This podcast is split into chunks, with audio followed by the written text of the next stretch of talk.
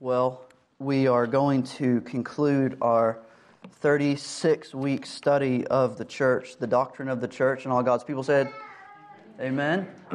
We're going to do a topical message on the church's freedom this morning, namely religious freedom, religious liberty. And then starting next week, and for eight weeks, there'll be eight expositions on various Psalms. We usually do uh, summer studies of the Psalms. And so the summer Psalms is where we'll be again starting next week. And you probably don't know how blessed you are as a church to have so many faithful men besides me who can preach the Word of God.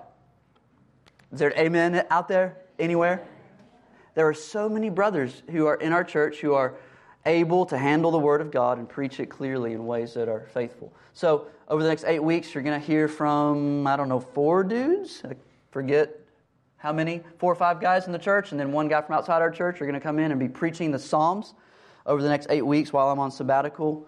And then after I come back in September, Lord willing, we're going to start a, uh, a long study of the book of Genesis, the book of beginnings and it, it will likely be very long.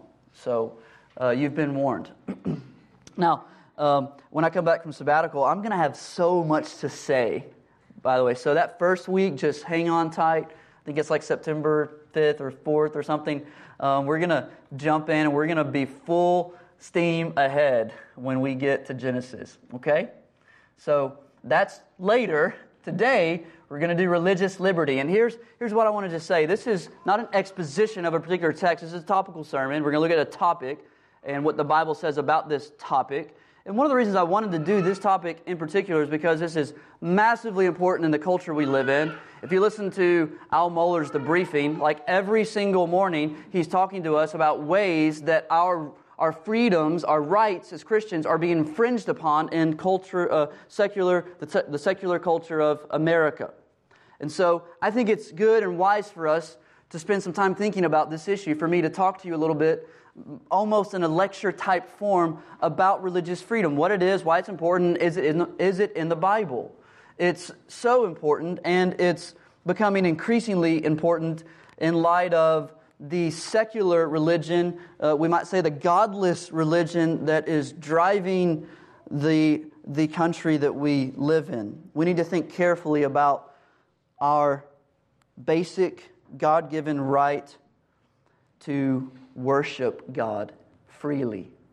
So, religious freedom is our topic this morning. Of course, on July 4th, we celebrate freedom. But freedom from what? Freedom from what? According to the Declaration of Independence, ratified by the Continental Congress, uh, Congress on July 4th, 1776, what would become the United States of America was birthed out of a desire to be free from, how would you finish that sentence? Who said it? Tyranny. Good job, Maddie. Freedom from, y'all got to just hug Maddie afterwards. Tyranny. Tyranny. Freedom from tyranny. This is how the um, framers of the Declaration said it. I'll read just a part of it. Quote, when a long train of abuses and usurpations pursuing invariably the same object evinces a design to reduce them under absolute despotism, it is their right, it is their duty to throw off such government and to provide new guards for their future security. Such has been the patient sufferance of these colonies, and such is now the necessity which constrains them to alter their former systems of government. The history of the present King of Great Britain is a history of repeated injuries and usurpations, all having in direct object the establishment of an absolute tyranny over these states. End quote. So the framers of the Declaration were declaring their freedom, most fundamentally, from the tyranny of the King of England. They believed that free people ought to be free to govern themselves. That they ought to be free to speak, free to assemble, free freedom of press, freedom to bear arms, free to elect their own leaders, free to own their own property, free to a fair trial by jury. I'm just mentioning some of the Bill of Rights. You can read them for yourself. But before all of those other freedoms, what was the first and most fundamental freedom in the mind of our founders. What was the first and most fundamental freedom? It's the First Amendment to the Constitution. In their minds, it was the freedom of religion. The first line, this is super instructive. The first line of the First Amendment to the Constitution says this quote, Congress shall not make, excuse me, Congress shall make no law respecting an establishment of religion or prohibiting the free exercise thereof. So, in their minds, religious freedom was the first and foremost, most fundamental freedom. And in that one sentence, they say something very simple. They say two things, really. They say no government should coerce religion, and no government should restrict religion. Did you see it again? Congress shall make no law respecting an establishment of religion. The government can't establish a state religion. And, or, they should not prohibit the free exercise thereof. They shouldn't restrict people from exercising their religion freely. Our founders believed it was one of the certain unalienable rights that God gives to all people everywhere, namely that they should be free to worship in the ways that they wanted to worship. Now, quickly, let me just say that there are some who minimize this, some who seem to reject this first freedom. Even recently, a well known preacher said this. He said, quote, I don't even support religious freedom. Religious freedom is what sends people to hell. To say I support religious freedom is to say I support idolatry, it's to say I support lies, I support hell, I support the kingdom of darkness. You can't say that. No Christian with half a brain would say we support religious freedom. We support the truth. End quote. Now, obviously, we support the truth. But what this brother is doing is he's pitting the exclusiveness of the truth, of the gospel, against a basic, unalienable right we call religious freedom. He's saying that these things are mutually incompatible. And I want to say, well, I agree with you. We must stand on the truth. At every cost, we will stand on the truth. But as we stand there, we're going to stand with grace we're going to stand with compassion. We're going to stand with patience and persuasion, not coercion. Of all people, those who hold to the exclusive claims of the gospel should have a quiet confidence that the truth will prevail. We're not worried about the truth winning or losing. We've read the end of the story. This gives us the ability to evangelize without any need for coercion. We trust that God Himself is the only ultimate and actual, infallible, adequate judge. No government or religious leader is. So our confidence in the gospel doesn't undermine religious freedom. Many would argue, and I agree, it actually compels it. It compels our pursuit of religious liberty. Christians, we should love and cherish and seek to promote the spread of religious liberty around the world because we care about the spread of the gospel around the world. Now, as Baptists, we especially have a passion for this. And you're like, John, I'm not a Baptist. That's okay. I still love you.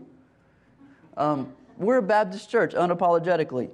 Um, and let me spend a few moments doing some Baptist history. Can we do that? All right. Hang with me. Hang with me. Let me give you some background on why, as Baptists, we are especially in tune with these issues and why we care about them. Many of our forefathers and mothers died for these issues. So, for example, way back in the 16th century in Zurich, Switzerland, a man named Ulrich Zwingli began reforming the church. Some individuals in Zurich were frustrated with the pace of the uh, reform. They thought it was too slow. They argued that Martin Luther over in Germany and Zwingli there in Switzerland were relying on the government too much to carry out these reforms. These individuals, they wanted separation. They wanted the reformers to come out of the government and away from the government and just focus on reforming the church. Many of these who who were saying this also began to reject the practice of infant baptism. They began to argue from the Bible that only believers should be baptized. And a baby, by definition, can't accept the gospel, and so we shouldn't baptize babies. They were denounced and called rebaptizers or Anabaptists. Anna re-baptist baptizer. Rebaptizers, Anabaptists. They were heavily per- persecuted, even executed by some of the reformers and others.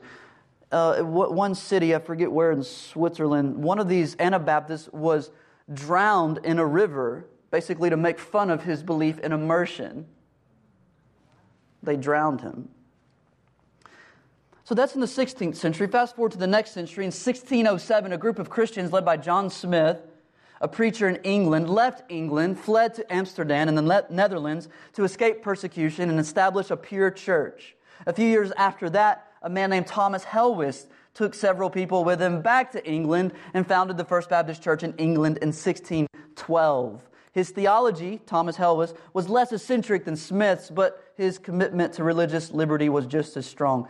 I took out a super long quote from Thomas Helwys. He wrote this pamphlet or this book to the King of England, and it's amazing. no one does this anymore. He addressed on the front page of the book, he was like, To the King, blah, blah, blah. Um, you're not God, oh, by the way. You have no authority over immortal souls. That's the first front page of the book, Thomas Helwys. He was imprisoned, naturally, in 1615 and died in 1616 for his views that the state shouldn't have control over the church. Fast forward just a few more decades, you get to America. The first Baptist church in America was established in 1639 by Roger Williams. He came to the Massachusetts Bay Colony in 1631. He argued that the Puritans that were filling up Massachusetts had no right to take land from the Indians. This was a revolutionary idea at that time because that's kind of what our forefathers and mothers were doing, taking land from the Indians. Roger Williams says, no, you don't have that right. He felt that it was wrong for magistrates to enforce church attendance and other spiritual practices. 1636, he founded the city of Providence in Rhode Island.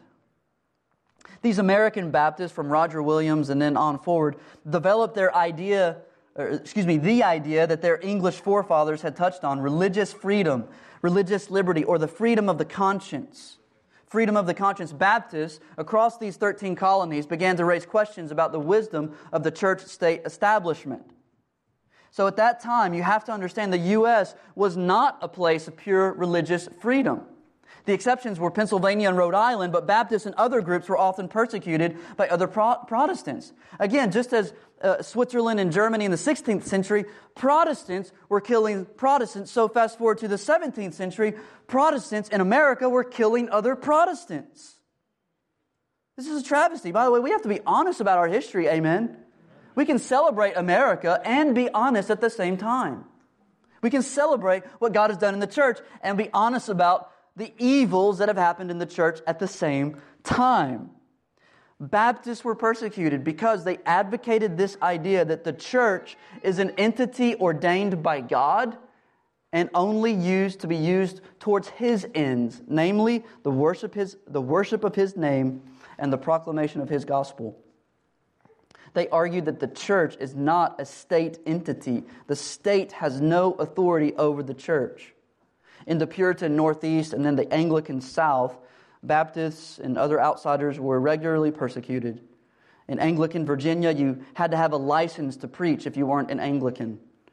Baptist preachers were often imprisoned and whipped. Mobs broke up worship services, and magistrates shut down churches. Just imagine if our Anglican friends from Dallas came in here this morning and pulled me to the parking lot and just started beating me. What would you do, by the way? You got my back, right? Thank you, Rose. The rest of you cowards, I'm just kidding. this was happening. Church services, church services were being broken up by other Christians, pastors persecuted, Baptist pastors. Last point, we'll move on from our history lesson. A Baptist man named John Leland was friends with James Madison and Thomas Jefferson, and this was hugely providential. Damien taught on providence this morning. Where are you, Damien? Somewhere. God's kind providence was working in this friendship. John Leland, friends with Thomas Jefferson, who wrote the Declaration of Independence and was so crucial in the founding of our nation. Well, he and James Madison, he's friends with these guys, and he essentially strikes a deal with them um, to, to make the disestablishment of religion a part of the Constitution, a part of the Bill of Rights, to be the First Amendment of the Bill of Rights. And it is. It is. Leland fought for the disestablishment of religion, and through God's kind providence, he won. His friends, by the way, Thomas Jefferson wasn't the biggest fan of freedom of religion. He was from Anglican Virginia and was mostly okay with the way things were. So, to summarize, in many ways, it's Baptists who birthed the notion of religious liberty, who brought it into the public discourse and brought it forward as public policy in Western nations like ours. We largely have Baptists to thank for why, if I could just put a fine point on it, think about this for a moment. We largely have Baptists to thank for why there's not an Anglican Virginia Catholic Louisiana, Congregationalist Massachusetts, or Mormon Utah. We have Baptists to think that we have a union of 50 states where in every state we're free to exercise our religion. Of all people, then, I would argue, even if we do only have half a brain, we love this truth. We love this God given right, and we should work hard to promote its free propagation. But, but, and here's where I think it gets good we don't believe in religious liberty because we're Baptists. And we don't believe in religious liberty because it's in the Bill of Rights. We believe in religious liberty because we believe we can find it in the Bible. Okay? Now, yes, the Constitution protects it, Baptists have promoted it, but we believe that only God provides it. So let's spend the rest of our time looking at what the Bible says about religious liberty. From the outset, I want to be clear that there's no chapter and verse that says, Thou shalt have religious liberty. There's no explicit command for religious liberty for all, but its reality as a fundamental human right is based is based on all the major doctrines found in the Bible. So let's go through these one at a time. I have six of these. Six major doctrines that undergird this basic human right. Number one, religious liberty is rooted in the doctrine of God. It's rooted in the doctrine of God. The principle of religious liberty is rooted in Genesis 1 1. In the beginning, God created the heavens and the earth. Because God created everything, guess who's in charge of everything? God. He's sovereign over everything. The United States of America didn't create everything, God did. So religious liberty begins with God as the creator and ruler over all things. The first sentence of our statement of faith here at Preston Highlands, the Baptist Faith and Message, in Article 17 on religious liberty, it says, God alone is Lord of the conscience, and He has left it free from the doctrines and, commandments of men which are contrary to His word or not contained in it. End quote. It says there, God alone is Lord of the conscience. This means that no state, no government should set itself up as Lord or God over the conscience. Only God is God. No other authority has the right to bind our consciences except Him. This principle is also echoed in the first command of the Ten Commandments, Exodus 23. You shall have no other gods before me. Nothing should set itself up as God that isn't God. God is ultimate, thus, it's wrong to set up a government that is ultimate. Professor Andrew Walker says it like this. He says, quote, a government shouldn't tell a citizen who God is or how God wants to be worshiped. A government is designed to see that laws are followed and that citizens are protected. The government isn't designed to tell you or me what the meaning of baptism is. God is God. He is the authority over all, not government. So, religious liberty is rooted in the doctrine of God. Secondly, religious liberty is rooted in the doctrine of man. the doctrine of man. In the first chapter of the Bible, we learn that God created man in his own image, just Genesis 1:27. In the image of God he created him, male and female he created them. So because all people are made in the image of God, all people are fundamentally the same, having equal dignity, value, and worth. This means that there's no inherent spiritual superiority among men. You're like, John, well, you're a pastor. And I bear the image of God no more than you do. I have no spiritual, by essence, I have no spiritual superiority over anyone. Because of the image of God, we are all fundamentally equal. Meaning that no one has the authority to suppress someone else's spiritual freedom. And we could talk about, well, you know, sin says we're not free. Well, we're going to get to that. All people have equal spiritual status before God because all people bear the image of God. Let me give you two practical applications of this for our, our current cultural context. First, the state should not tell Christians what they should believe. The state should not tell Christians what they should believe. This is why it's wrong, for example, for the state to punish churches or Christians for believing and practicing things they've always believed and practiced. For example, the state should not punish churches or Christians for not serving same sex couples who are seeking marriage. Christians have believed and do believe that same sex unions are wrong because the Bible makes that clear. The state, therefore, shouldn't force Christians through threat or punishment to believe something that they don't believe and have never believed. Again, just listen to Al Mohler's brief, the briefing. Every morning he's talking about these matters. There are countless examples of how our state is starting to push us to places that we don't want to go. By us, I mean Christians and churches.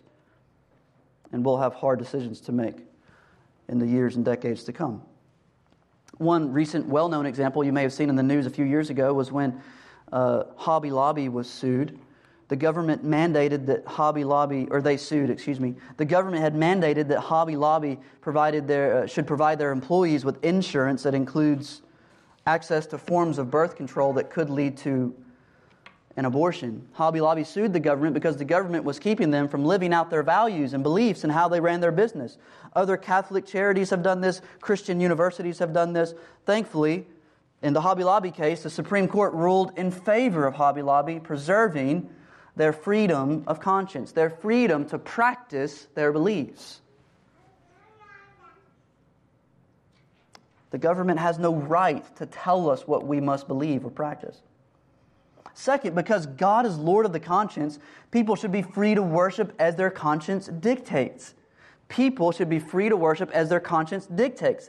Now, we may disagree with how a person chooses to worship, but we must allow them the right to seek God for themselves. Every person is made in the image of God. Therefore, every person is created with a conscience. Christians should respect the consciences of those who come to different conclusions about who God is.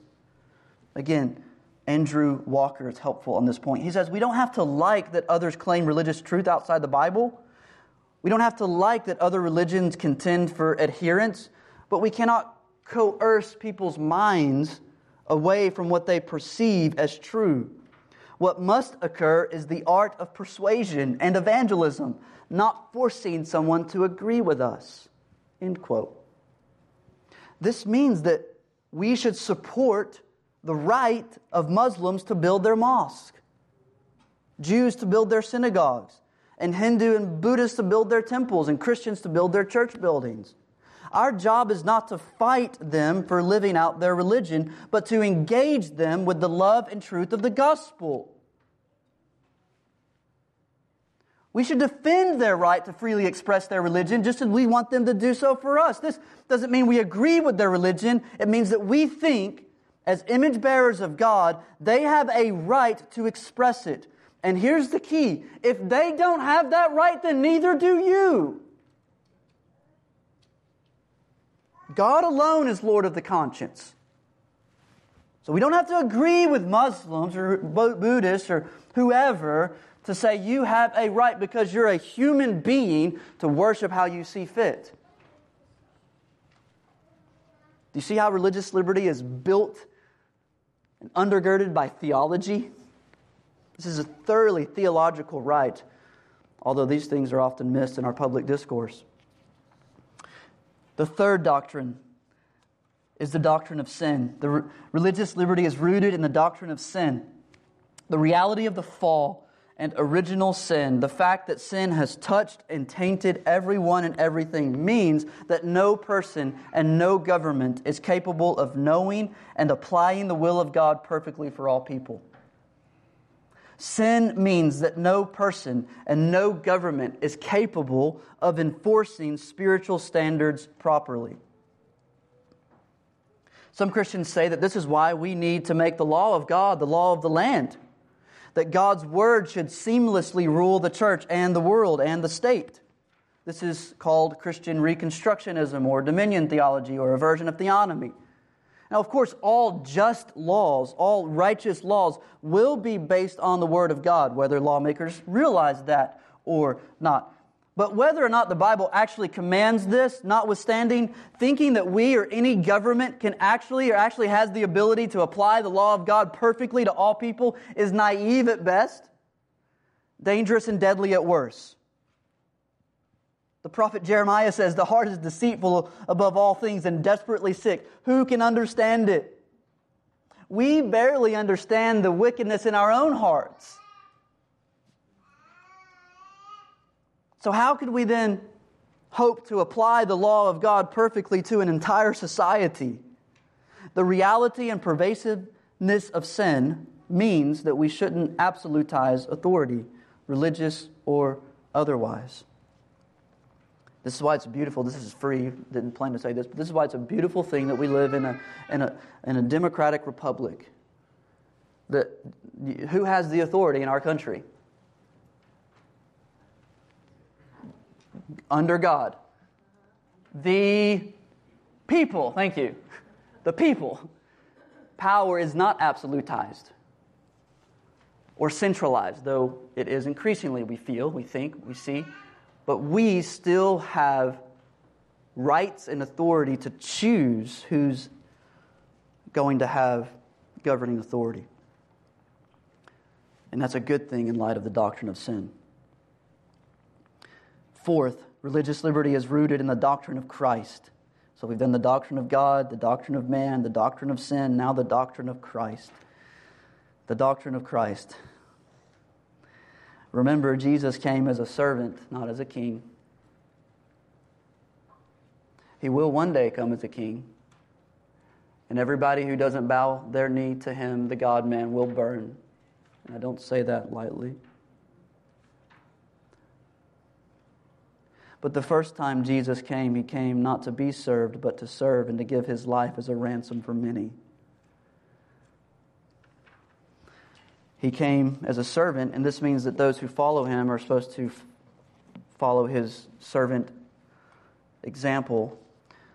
And one of the ways he served was though Jesus obviously pointed people to God, he never, think about this, he never coerced faith.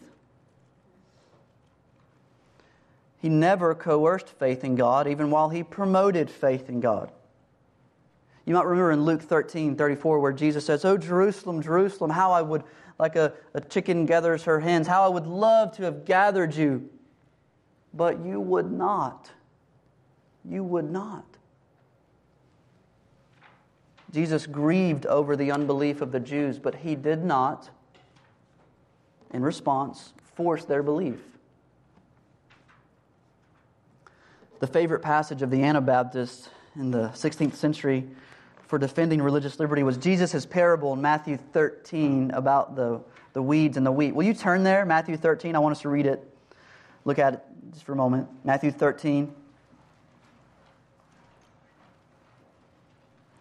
Matthew 13, starting verse 24. The parable of the weeds, or the parable of the wheat and the weeds, the wheat and the tares, might, your translation might say. Matthew 13, 24, he, Jesus, put another parable before them, saying, The kingdom of heaven may be compared to a man who sowed good seed in his field, but while his men were sleeping, his enemy came and sowed weeds among the wheat and went away. So when the plants came up and bore grain, then the weeds appeared also.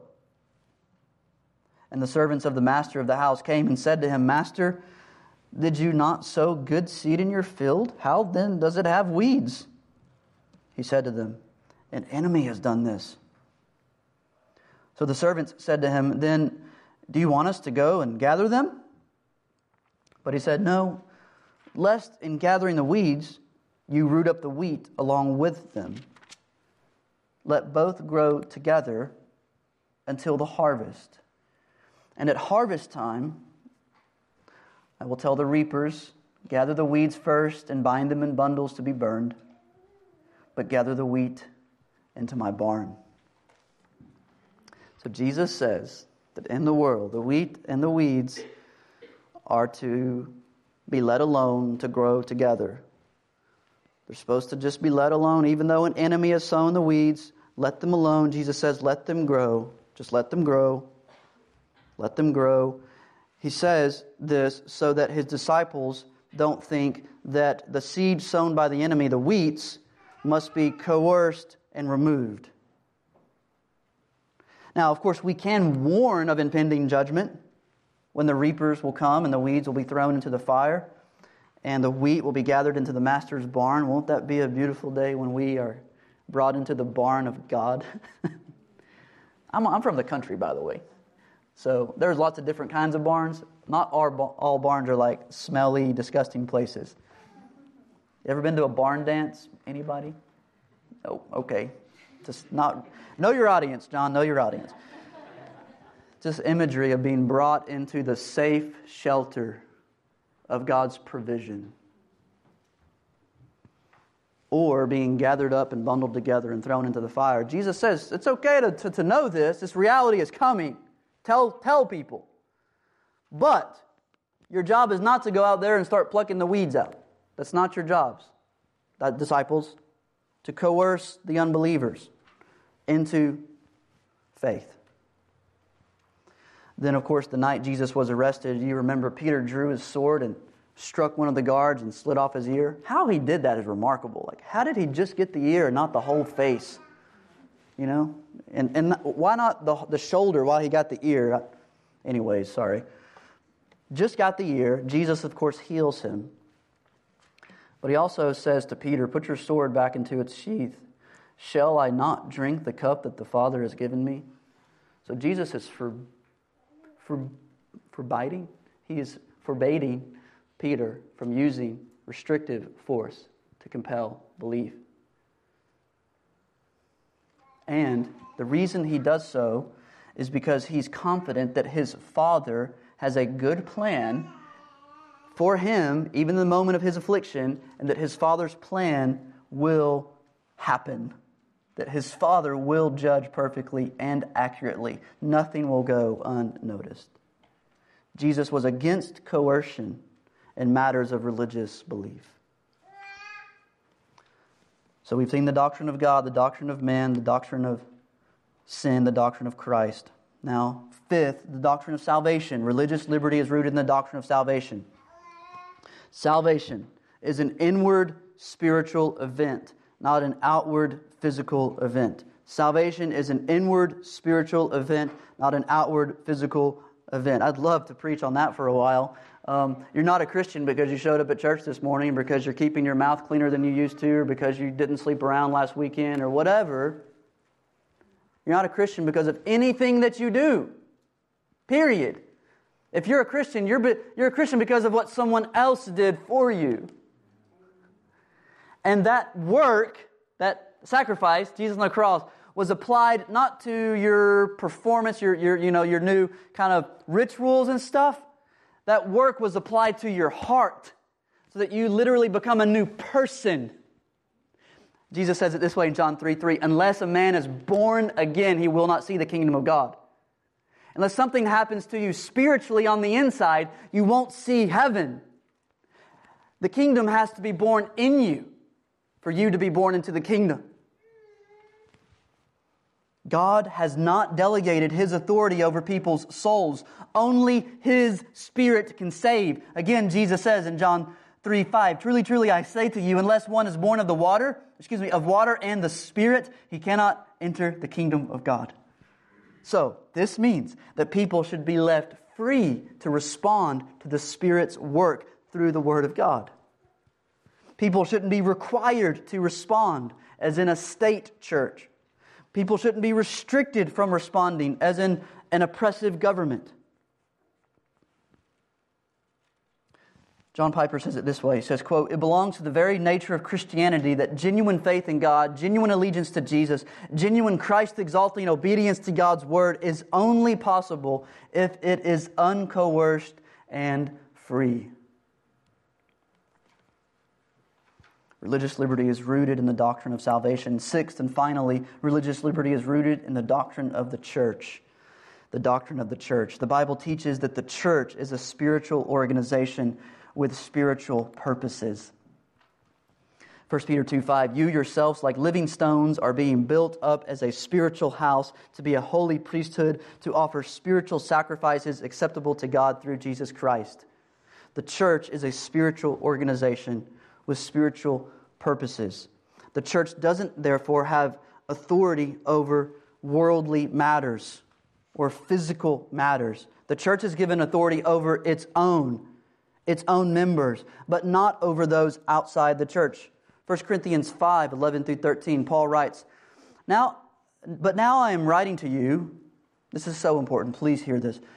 Now I am writing to you not to associate with anyone who bears the name of brother, Christian, if he is guilty of sexual immorality or greed, or is an idolater, reviler, drunk, a drunkard, or swindler, not even to eat with such a one. For, here's his reason. For, what have I to do with judging outsiders? Is it not those inside the church whom you are to judge? God judges those outside. Purge the evil person from among you. Paul couldn't be clearer. The church has no authority on those outside the church. Only God does. The church has authority over its own, and only its own under the authority of Jesus Christ.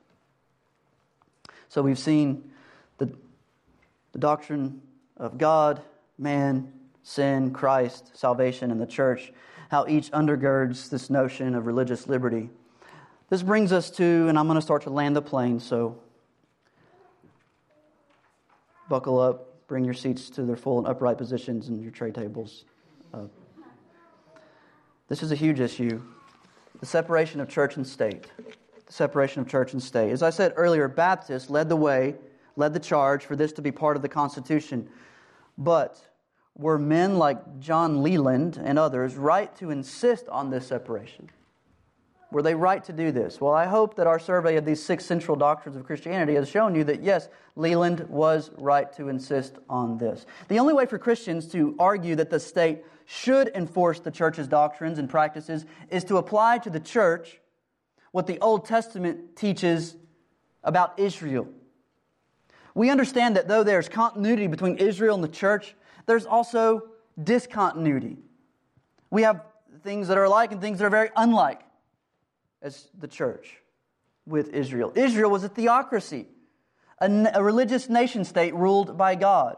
The church is not a theocracy or a religious nation state ruled by God. The church is, of course, ruled by God, but the church is made up of all nations, people from all nations who are called to submit to the governments they're under while they submit to their Lord.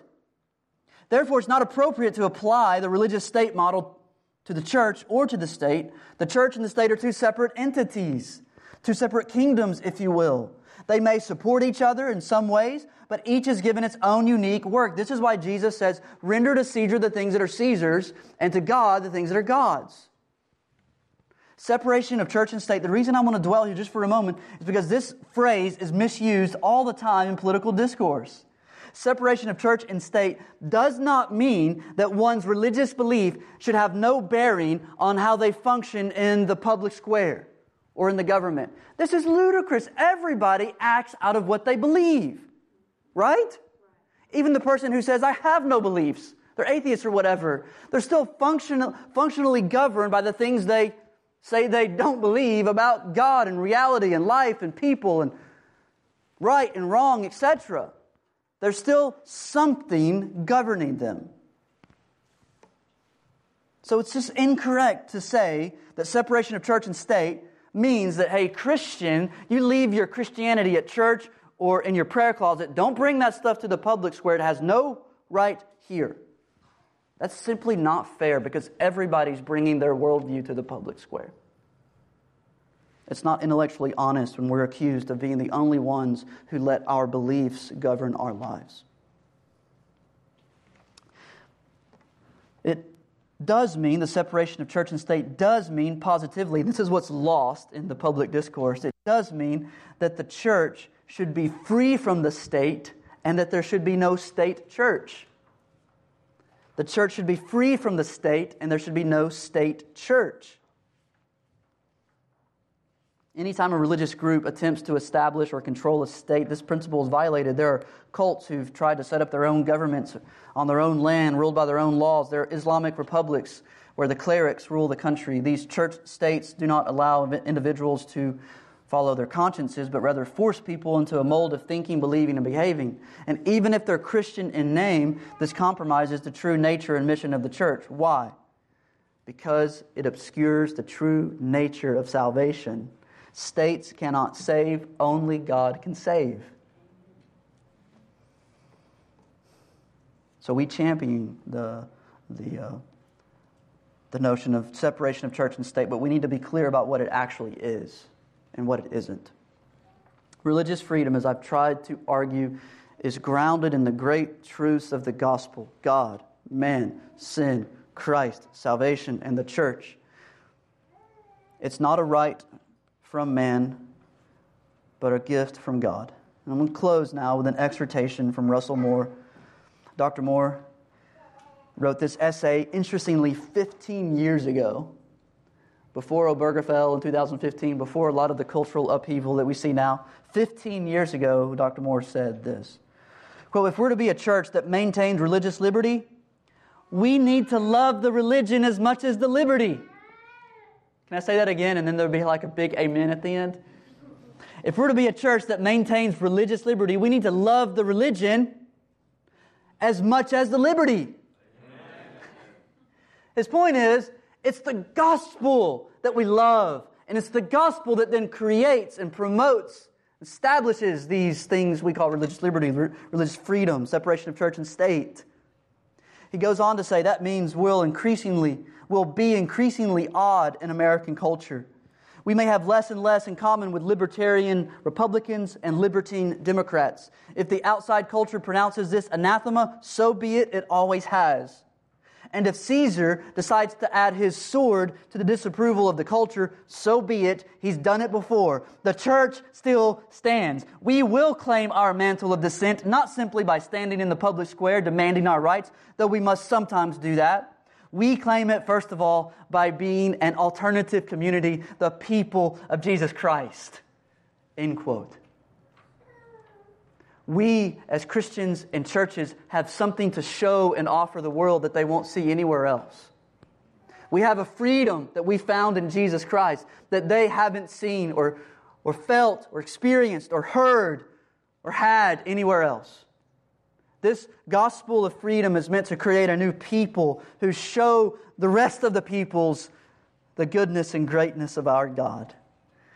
And no matter what they say or do about uh, do to us, as Moore says, the church still stands. The church still stands. We don't support coercion of any kind, religious or secular. As Christians, we don't persecute those with whom we disagree. We don't manipulate. We don't bribe. We don't force people to agree with us. Here are our weapons the Spirit and the Word. The Spirit and the Word. So we take these weapons and we give ourselves to proclamation, persuasion, and prayer. we give ourselves to proclaim the gospel, persuade people to see its truthfulness, and pray that God would intervene and free them in Christ. Let's pray together.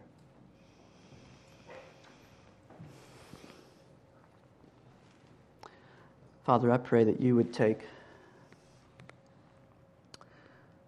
this time and these few moments to instruct our minds and our hearts, to show us again the beauty of Jesus Christ. We may have talked a lot about religious freedom,